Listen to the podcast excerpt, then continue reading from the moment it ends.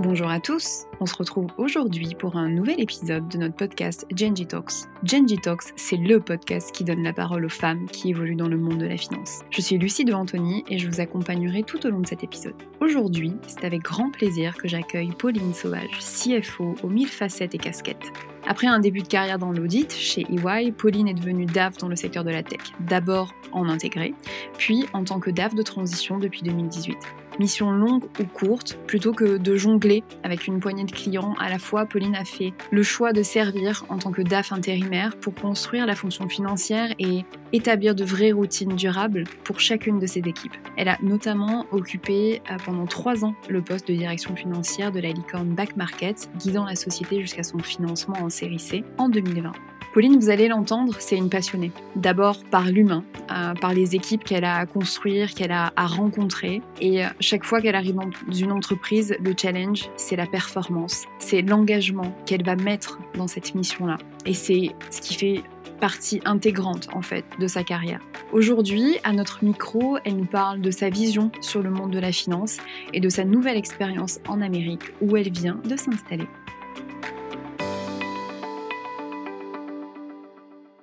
Pauline, bonjour. Merci euh, d'être parmi nous aujourd'hui de te prêter à l'exercice du podcast à mes côtés. Euh, je suis ravie de t'interviewer euh, aujourd'hui. Je te propose que pour débuter correctement cet épisode, on te présente et tu te présentes plus précisément. Bonjour Lucie, merci beaucoup pour l'invitation. Il faut savoir que ce n'est pas un exercice facile pour moi. Alors je vais, essayer de, faire mon maximum.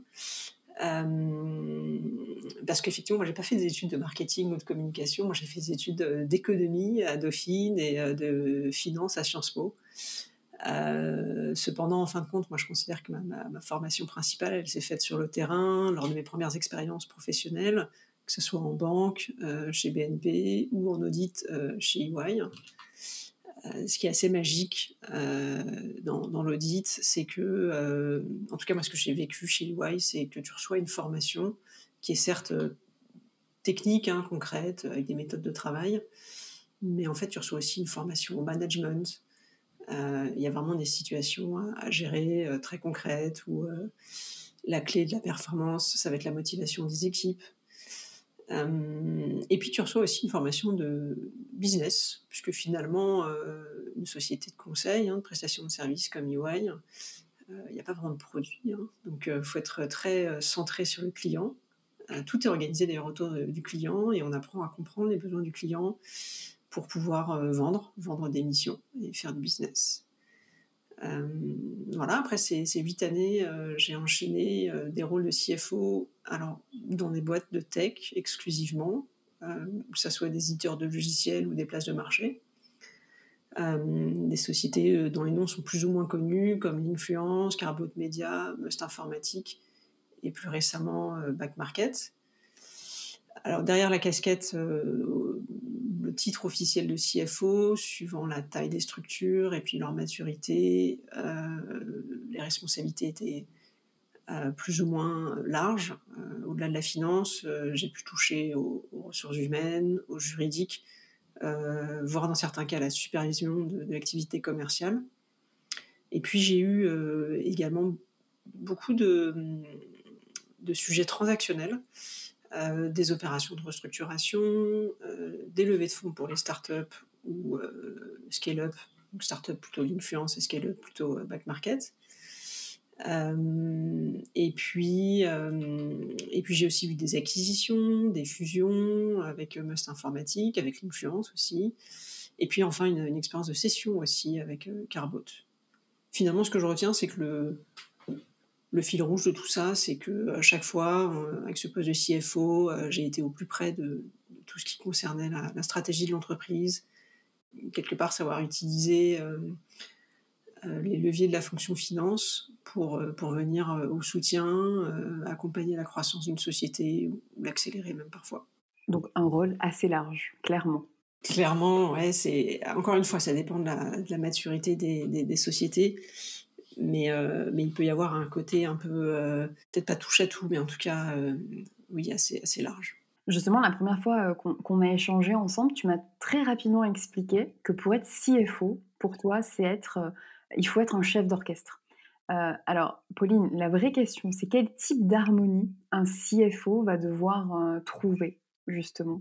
J'aime beaucoup l'image du, CFO. J'aime beaucoup aussi l'image euh, du CFO chef d'orchestre, où on peut aussi repartir de, l'image du CFO en tant que courroie de transmission. Ce que je trouve, ce qu'on disait juste avant, c'est que le, rôle du CFO, il peut être, il peut être très large, et j'apprécie ça énormément. Mais ce qu'il faut comprendre, c'est que euh, même si le rôle est très large et qu'on a euh, beaucoup d'interlocuteurs en, interne, mais aussi en externe, on a euh, une sorte de cap qui est donné par, par la finance et plus précisément la comptabilité, parce qu'elle va apporter quelque part un cadre de formalisation et donc une langue commune qui va permettre de transcrire un petit peu le, suivi des projets. Enfin, il y a beaucoup de, nouveaux métiers, certains que j'ai découverts, qui sont très techniques est très pointu. Et c'est là où j'aime bien l'image du, chef d'orchestre qui euh, qui est au centre, quelque part, mais c'est pas le plus expert. En fait, en face de lui, euh, il a des solistes, et chacun de ces solistes est meilleur que lui dans l'instrument euh, qu'il pratique. Donc, ce qu'il va falloir avoir, c'est une, oreille, et, et, cette espèce de mélange assez subtil entre le fait de conduire l'orchestre, c'est toi qui donne le rythme, c'est toi qui, pointe la, direction, et d'un autre côté, il faut être suffisamment euh, attentif sensible euh, à chacun, aux qualités de chacun, pour que chacun puisse s'exprimer et puisse euh, quelque part donner le, le, meilleur de lui-même. Voilà, j'aime bien, j'aime bien cette idée-là de, chef d'orchestre. il y a une expression américaine que j'aime beaucoup, qui s'appelle Jack of all trades, Master of None, qui veut dire que tu peux pas être expert en tout. C'est outre le manque d'humilité absolue, c'est juste humainement plus possible aujourd'hui.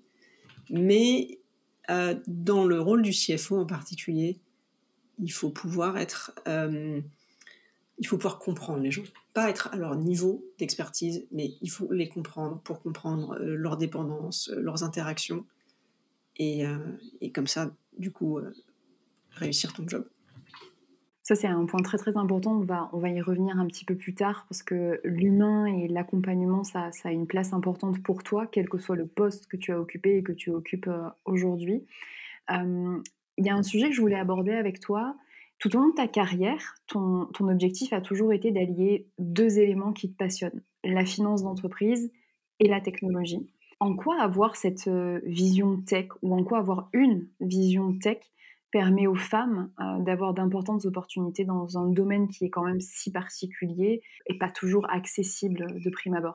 C'est vrai, c'est vrai qu'il y a beaucoup de, bon, il y a beaucoup de choses dans la tech euh, qui, sont, qui ne sont pas roses, dont on parle en ce moment. Euh, pour autant, moi j'avais un biais positif hein, du fait de, de, mon histoire personnelle et familiale sur, sur, tout ce qui était tech et ingénieur. Au-delà de ça, je pense que le, je pense qu'il y a un il y a un côté qui est intéressant si on revient au métier de, CFO. C'est un métier qui est en constante évolution. C'est pas figé. Il y a peut-être 10, 10, 10 ans ou 10, 15 ans, on a commencé à demander aux CFO d'être des, business partners. Donc le business partner, c'est pas celui qui rend des comptes, hein. c'est celui qui agit avec le management pour euh, se projeter, et voir quels sont les leviers ou éventuellement les, risques, les obstacles. Et d'ailleurs, c'est exactement ce qui s'est passé hein, pendant le confinement l'année dernière, en mars 2020, euh, quand euh, moi j'ai reçu des coups de fil des investisseurs, c'était pas pour me dire, ah, au fait, c'était quoi les comptes C'était quoi les résultats du mois passé C'était quoi alors C'était plutôt comment tu te projettes, qu'est-ce qu'il y a, où sont les risques, ça va être quoi les goulots euh, d'étranglement, comment vous communiquez dans la boîte, qu'est-ce qui se passe? Et je pense que ça, c'est un peu l'historique, c'est le côté business partner je pense qu'il y a une nouveauté qui arrive aujourd'hui. Je pense que la prochaine révolution euh, du, CFO, et d'ailleurs je l'appelle de mes voeux, c'est la révolution sur le, reporting sur les données ESG. ESG, c'est encore un concept assez, vague, hein. ça, regroupe tout ce qui est environnement, social, gouvernance. Hein. Donc c'est pas que le bilan carbone, c'est pas que avoir une politique RSE, c'est super large. Et d'ailleurs pour l'instant il n'y a pas de cadre de référence clair euh, ou dominant. Par exemple, en compta, tu as les normes IFRS, bon, c'est un cadre super clair euh, et, assez dominant, mais je suis persuadée que ce, côté cadre de référence et synthèse un peu des différentes options qui ont été prises jusqu'à présent, il va se faire très très vite, peut-être un an, peut-être deux ans maximum. Et, euh, dans deux ans, les entreprises elles vont avoir intégré à leurs états financiers tout un volet sur la partie ESG. Et alors pourquoi j'ai parlé de ça, de la révolution des ESG, et puis après de la, avant de l'évolution sur le business partner? Parce que du coup je montre que le, métier de CFO, bah, il, change tout le temps, il évolue. Et c'est un petit peu à l'image de la, de la tech. C'est-à-dire que on a dans ce métier euh, beaucoup plus en plus de données à, gérer. Au départ, on était sur la compta, après on s'est élargi à des données euh, opérationnelles business, et puis là on va s'élargir à des données euh, ESG. Donc de plus en plus de données, et puis une, demande de vitesse de réaction qui est de plus en plus rapide. Quand on te dit euh, bim, on, descend le volet sur tout le commerce international et on confine les gens chez eux, tu peux pas dire ah bah écoute, je vais faire une petite simulation et je te donne ma réponse dans un mois. Ça marche pas. Euh, donc donner vitesse de réaction. Et je pense que voilà, dans ce domaine, tout est à construire. C'est euh, c'est pour ça que ce côté innovation et, et, construire un service finance avec effectivement la, donnée qui est au, cœur pour aider à euh, prendre des décisions, euh, pour transformer la boîte, c'est euh, super important. D'ailleurs, on en parlera peut-être plus tard, mais moi, je considère que quand tu construis un, une, euh, un processus, en fait, qui réussit, c'est quand tu as réussi à trouver la bonne combinaison entre des outils et des gens. Donc, encore une fois, il y a de la tech. Et d'ailleurs, un autre aspect de la tech, c'est qu'il y a une innovation perpétuelle, et, pour rester au, top niveau, euh, il faut toujours tester. Il faut tester de nouvelles choses et il faut apprendre de ces tests-là.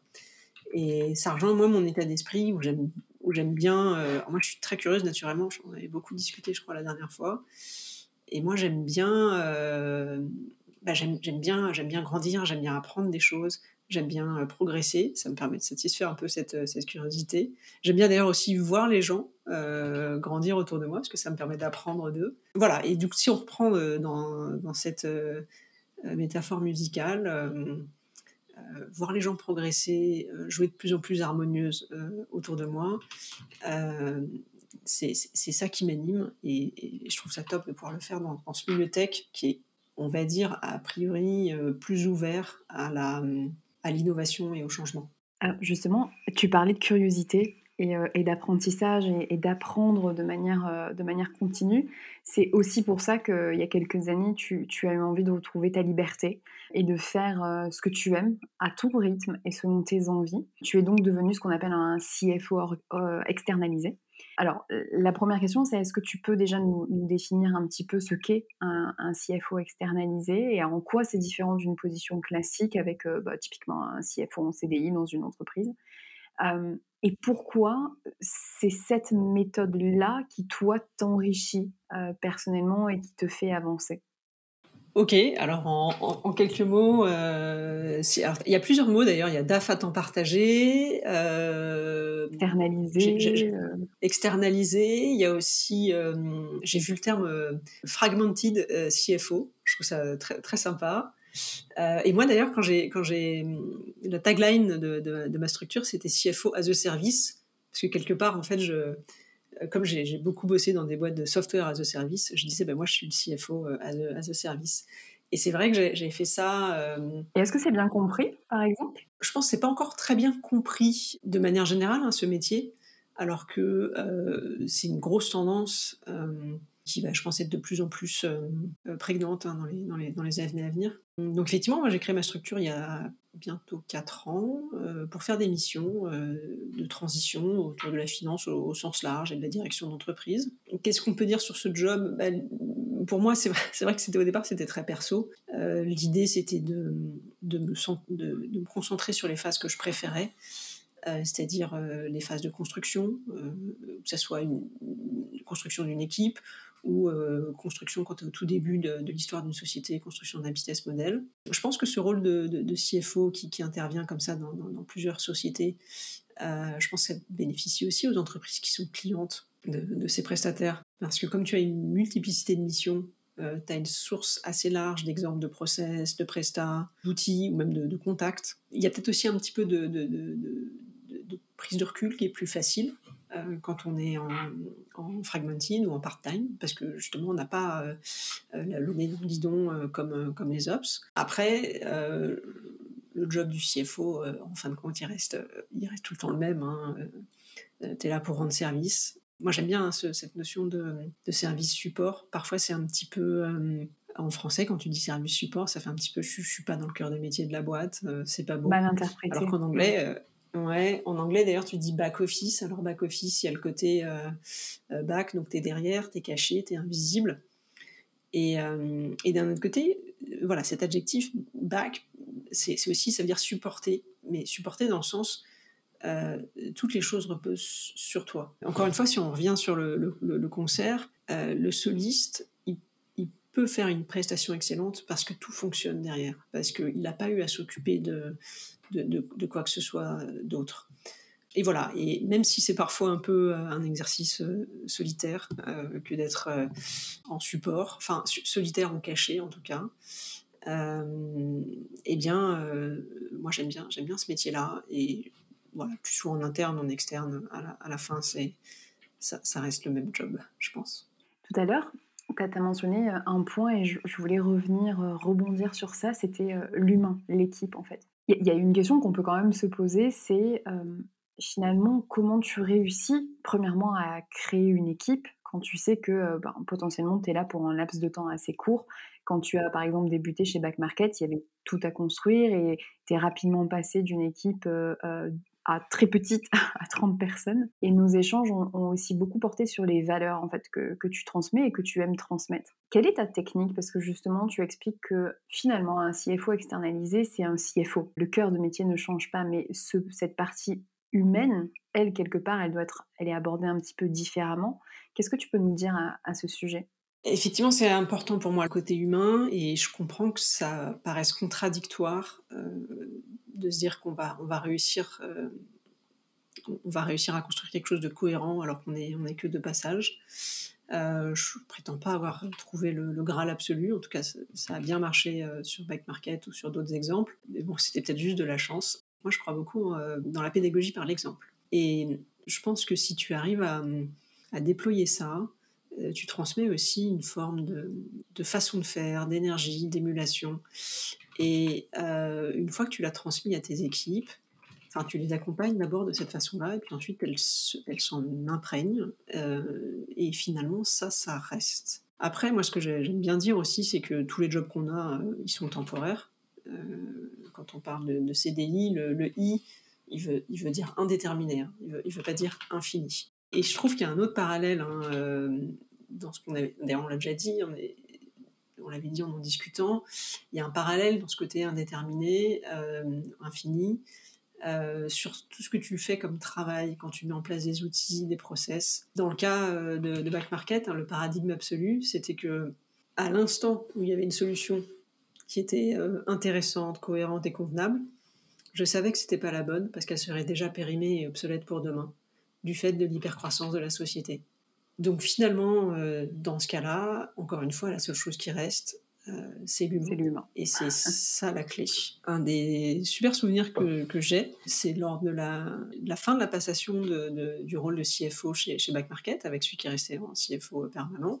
Il m'a fait tout un petit discours de, remerciement. Il m'a dit, mais maintenant j'ai rencontré chacun des membres de l'équipe, euh, j'ai vu comment ils travaillaient, et de ce fait-là, j'ai l'impression de te connaître très bien, de de connaître tes valeurs, parce que tu as construit une équipe avec un, engagement et une volonté de performance qui sont très élevés, et puis un esprit d'équipe très fort. C'était très sympa de, dire ça, et, apparemment c'était quelque chose d'assez partagé par tout le monde, parce que ce qui avait été le cap, hein, la direction dans la construction de cette équipe, c'était euh, chaque fois de pousser un état d'esprit euh, qui était euh, ce que je disais tout à l'heure, hein, back-office, donc j'apporte des solutions, euh, je fais attention à chaque fois au facteur humain, et puis surtout, on travaille ensemble. Et donc ces caractéristiques, euh, bah, elles restent, hein, et ça continue euh, après, après mon départ. Et puis après, il y a un côté un peu plus générique, je dirais, peut-être un peu idéaliste. Peut-être que je suis un peu idéaliste, mais moi je trouve que le monde est, vaste, mais finalement il y a beaucoup de chemins qui se croisent.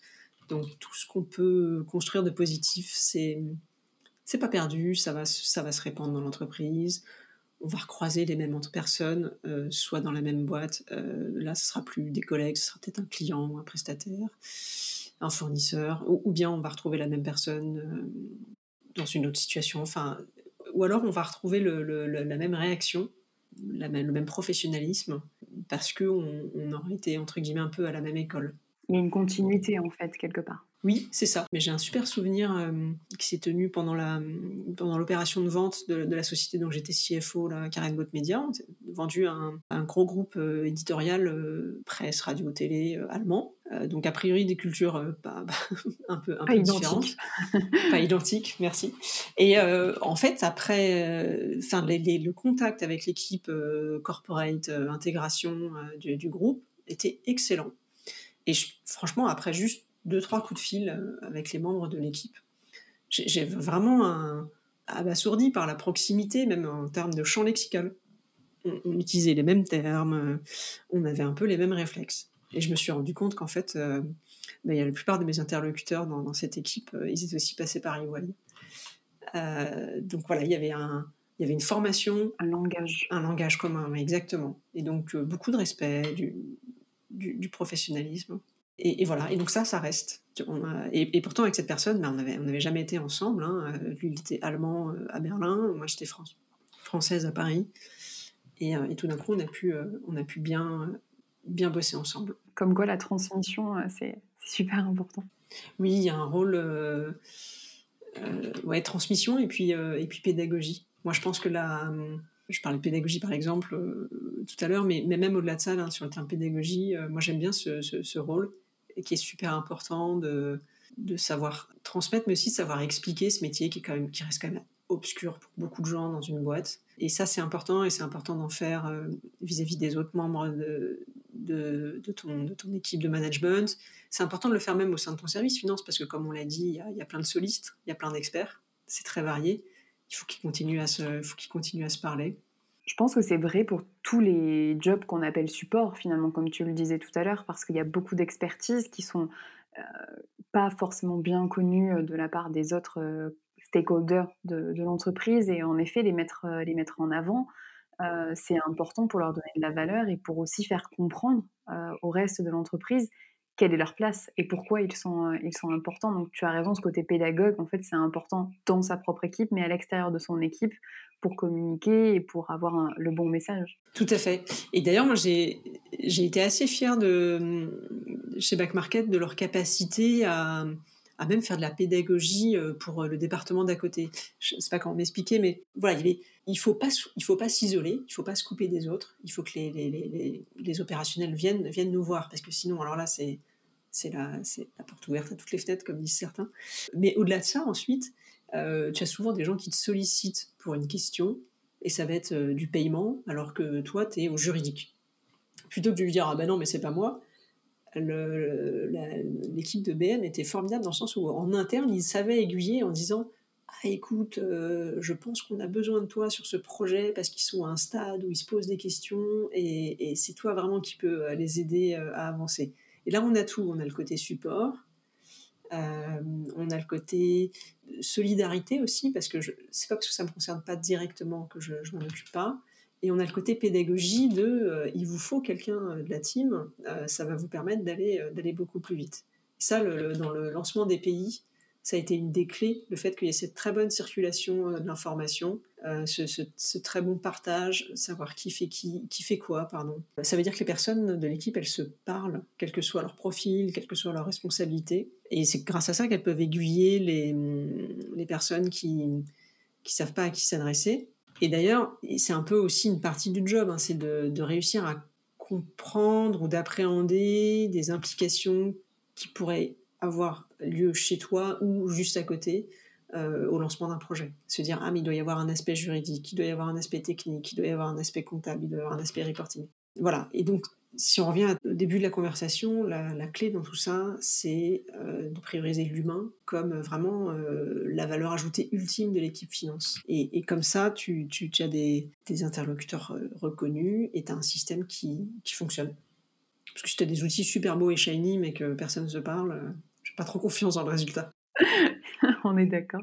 Alors Pauline, tu as, tu récemment euh, euh, déménagé. Tu, es partie euh, vivre, t'installer à New York, aux États-Unis. Quelle observation tu peux y faire depuis, depuis là-bas? Est-ce qu'une femme dans le milieu de la finance, elle est plus considérée? Est-ce qu'elle est mieux considérée? Est-ce que tu as déjà pu identifier des, des petites différences, petites ou grandes d'ailleurs? Alors j'en suis encore au début, donc rien de encore définitif, on va dire. moi, j'ai effectivement traversé l'Atlantique parce que je voulais avoir une nouvelle expérience, découvrir de nouvelles choses, et donc j'espère bien que ça sera différent. Comme ça, je pourrais, je pourrais apprendre, je pourrais m'enrichir.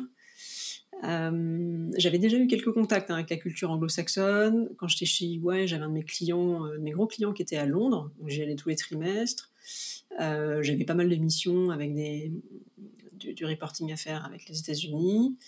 J'ai fait aussi un semestre d'études aux États-Unis, donc j'avais déjà pu identifier déjà un peu ouais. quelques petites choses. Et effectivement, voilà, de manière générale, on a tendance à dire que les US sont en avance sur nous, donc j'aimerais voir si c'est le cas. On l'a d'ailleurs beaucoup dit, euh, euh, en tout cas sur la partie finance, on a beaucoup discuté de cette partie euh, levée de fonds. Voilà. et c'est vrai que ça s'accélère aujourd'hui en France, on commence à avoir des, grands champions. La back market a quand même atteint une valeur assez significative. Il y a plus de capitaux aussi. On fait il y a eu des grosses, grosses levées de fonds dans le début de l'année 2022, enfin qui ont été annoncées en début d'année 2022. Voilà, donc, mais, mais, finalement, c'est des choses qui existaient déjà aux États-Unis depuis quelques années, hein, d'où cette idée de, traverser pour voir s'ils sont effectivement en avance. Euh. Alors moi, je suis pas allée jusqu'au bout, moi je suis pas allée jusqu'à la Silicon Valley, je suis restée à New York, donc j'aurais un choc euh, culturel qui est un petit peu, un petit peu différent. Un peu différent. un peu peut-être atténué, que New York c'est plus une ville cosmopolite qu'une ville américaine 100%. Euh, et effectivement, les premières observations sont hyper intéressantes dans, l'arrivée, dans l'intégration de ce pays.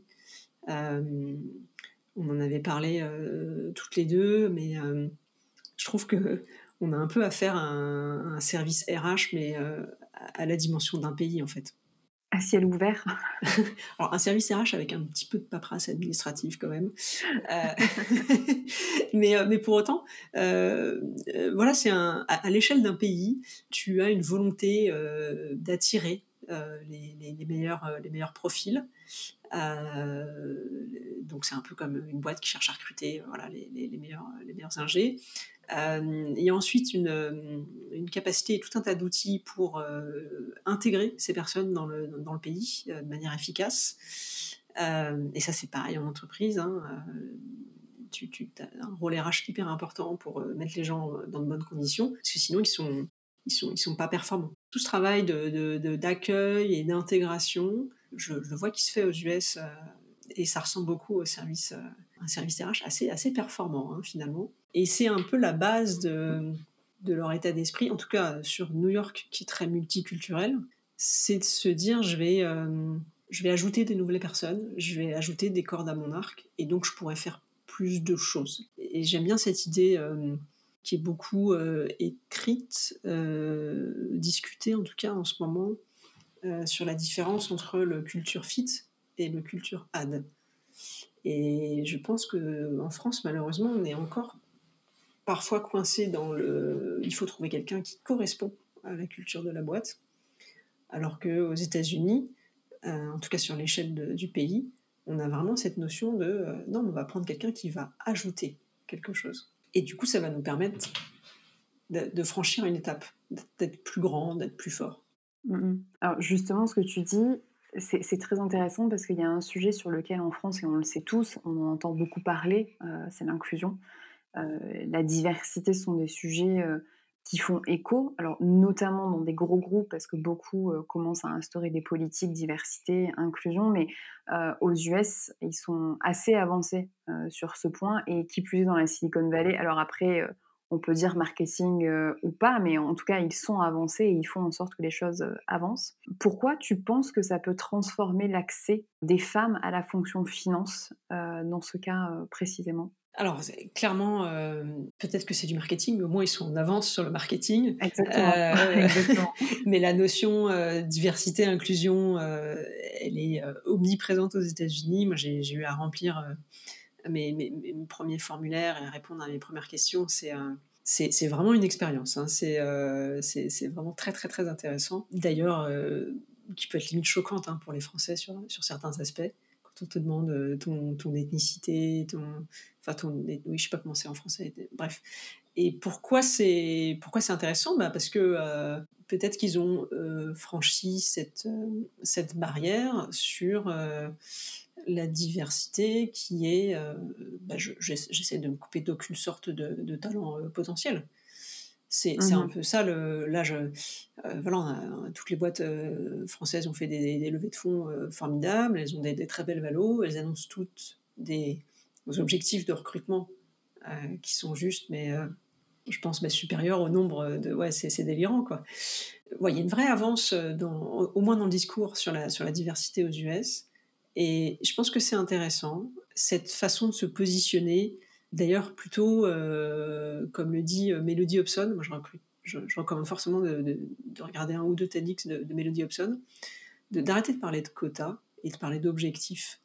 Comme ça, euh, comme on est tous des, pros et qu'on aime bien, on, va, vouloir atteindre, voire dépasser ces objectifs. Et pourquoi c'est important de, faire ça? Ce que je disais, c'est parce que les qualités qu'on recherche dans, donc aujourd'hui, euh, il n'y en a pas assez là qui sortent d'école, donc il faut aller les chercher euh, partout, il faut aller les chercher partout d'un point de vue géographique, il faut aller les chercher partout d'un point de vue aussi culturel, et puis il faut aussi comprendre que tu peux avoir certaines compétences qui sont liées à des expériences qui n'ont rien à voir avec le fait d'avoir fait un stage ou d'avoir fait une école de commerce.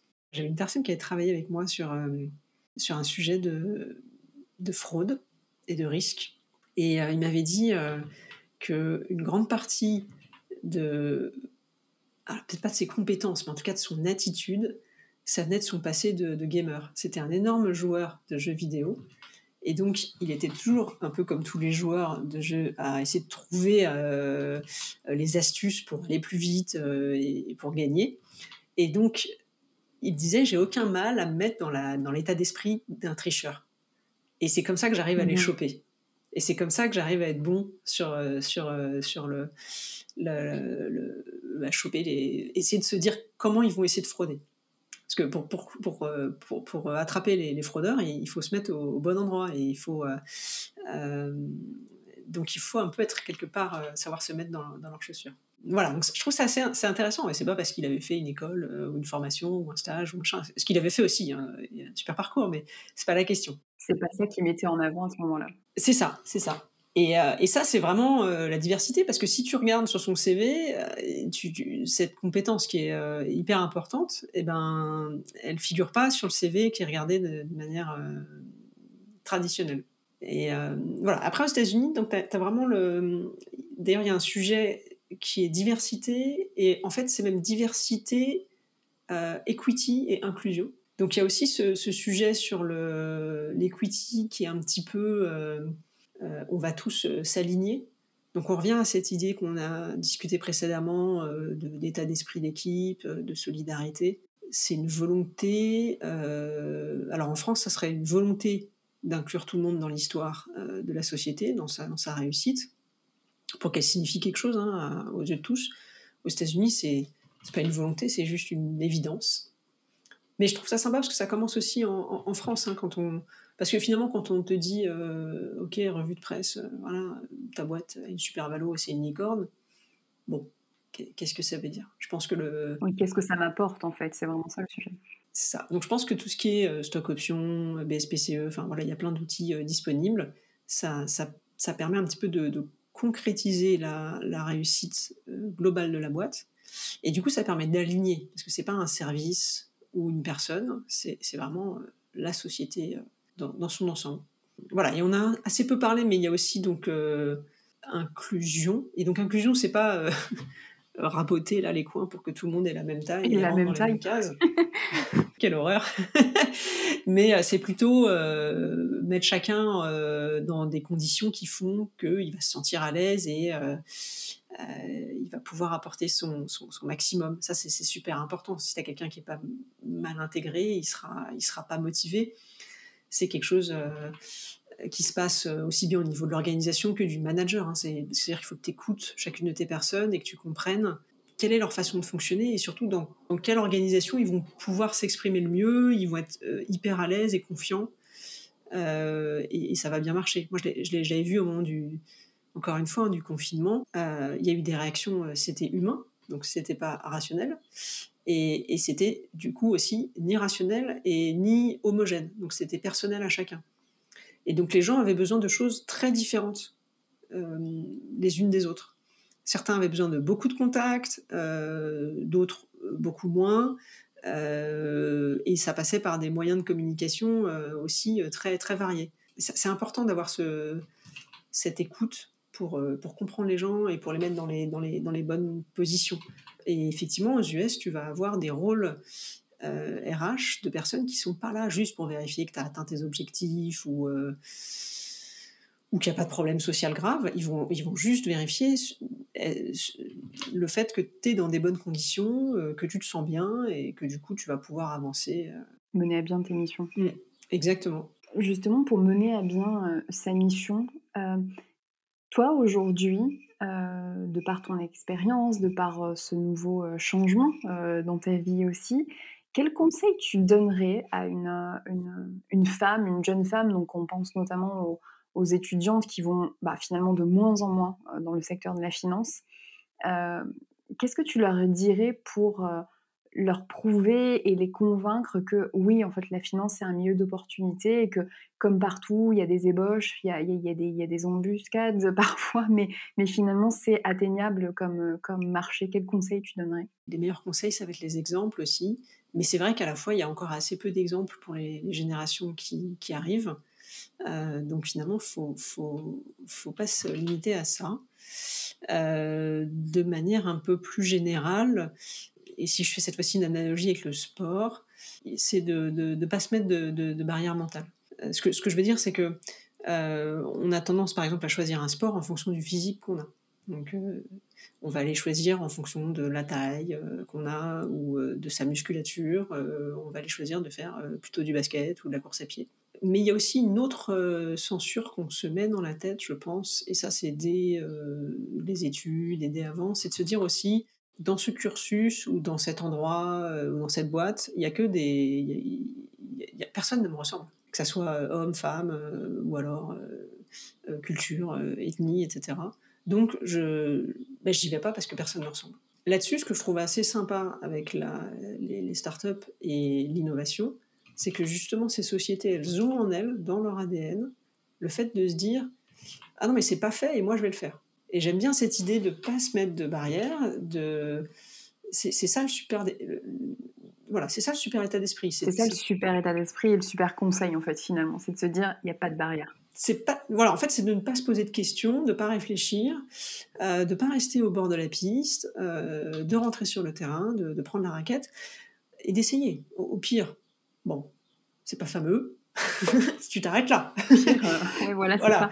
c'est t'essayes, autre chose. C'est vrai que euh, moi j'avais vu euh, par exemple sur les sur les enfants pour la musique. Bon, il y en a, ils prennent un instrument, le, son qui en sort est vraiment déchirant hein, au sens propre.